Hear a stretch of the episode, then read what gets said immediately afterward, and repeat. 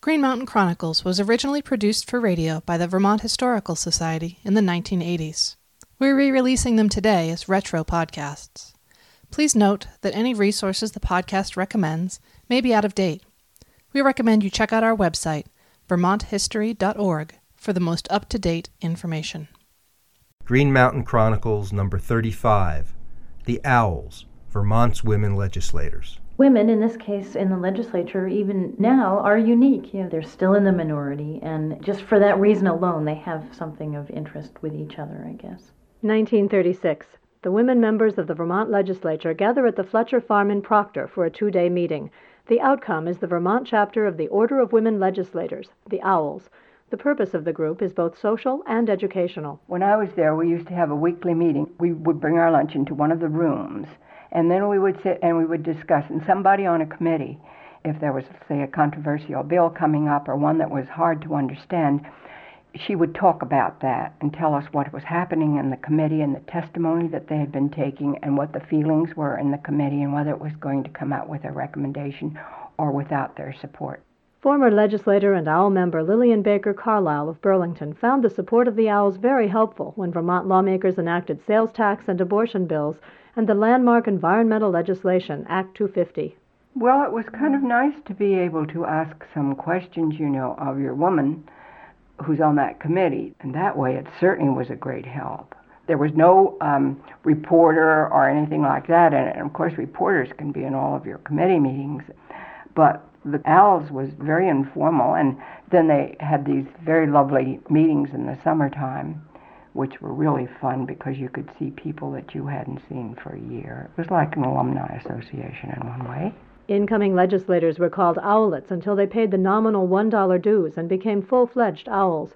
While the owls provided a support and information network for women in the Vermont legislature, the National Order of Women Legislators did the same thing on a larger scale. Here were, you know, up to 500 other women, just like this group in Vermont, doing the same thing in their own states. As former Assistant State Archivist Julie Bresser of Montpelier collected the historical papers of the owls the national order would send out newsletters. And then there was a national convention. There was a national convention held in Montpelier in the 1940s. There's a picture of like, you know, 200 women standing on the steps of the State House. It's so wrinkled and cracked that you can barely see it anymore. We have another picture of the uh, convention from the 1950s in North Conway, New Hampshire. They're standing in front of the flume, and it's all these women in great hats. They would meet for these big sessions and discuss national policy and also the function of legislatures in each of the different states. The only times they didn't meet were between uh, 1941 and 1945 because so many of the women were busy with war efforts. Although the women of the Owls took their roles very seriously, they also made a lighter contribution to the legislative proceedings by participating in a bygone tradition, an evening's entertainment known as the mock session. It was a total parody uh, of the members themselves and of whatever legislation they were dealing with quite often in the 30s, 40s, and 50s, the women would hold a separate mock session just geared at mocking all the men. and they would dress up like some of the male members and then just parody them uh, as, as often and as well as they could. The session was usually accompanied with a program. Usually they would contain the words for the songs that were to be sung, and the songs were all sung to, you know, Yankee Doodle and My Bonnie Lies Over the Ocean, and all dealing with a particular piece of legislation. And it was really the opportunity for everybody to sit down and just rib each other as much as they could. The last mock session was held in 1957. By the late 1970s, the owls were also nearing extinction.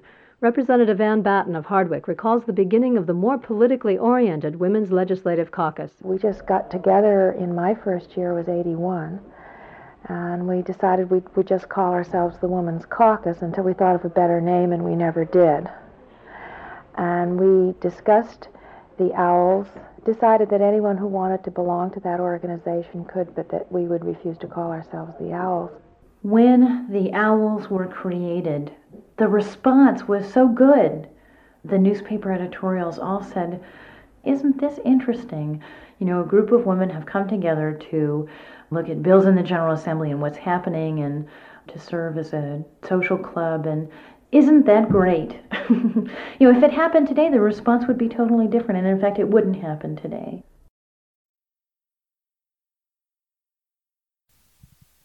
Thanks for listening.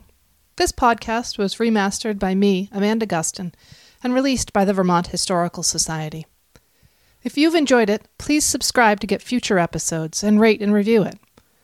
Please also check out our website, vermonthistory.org, where you can find background information on these episodes as well as other ways you can learn about Vermont history from home. The Vermont Historical Society relies on support from generous donors to preserve and share Vermont's stories.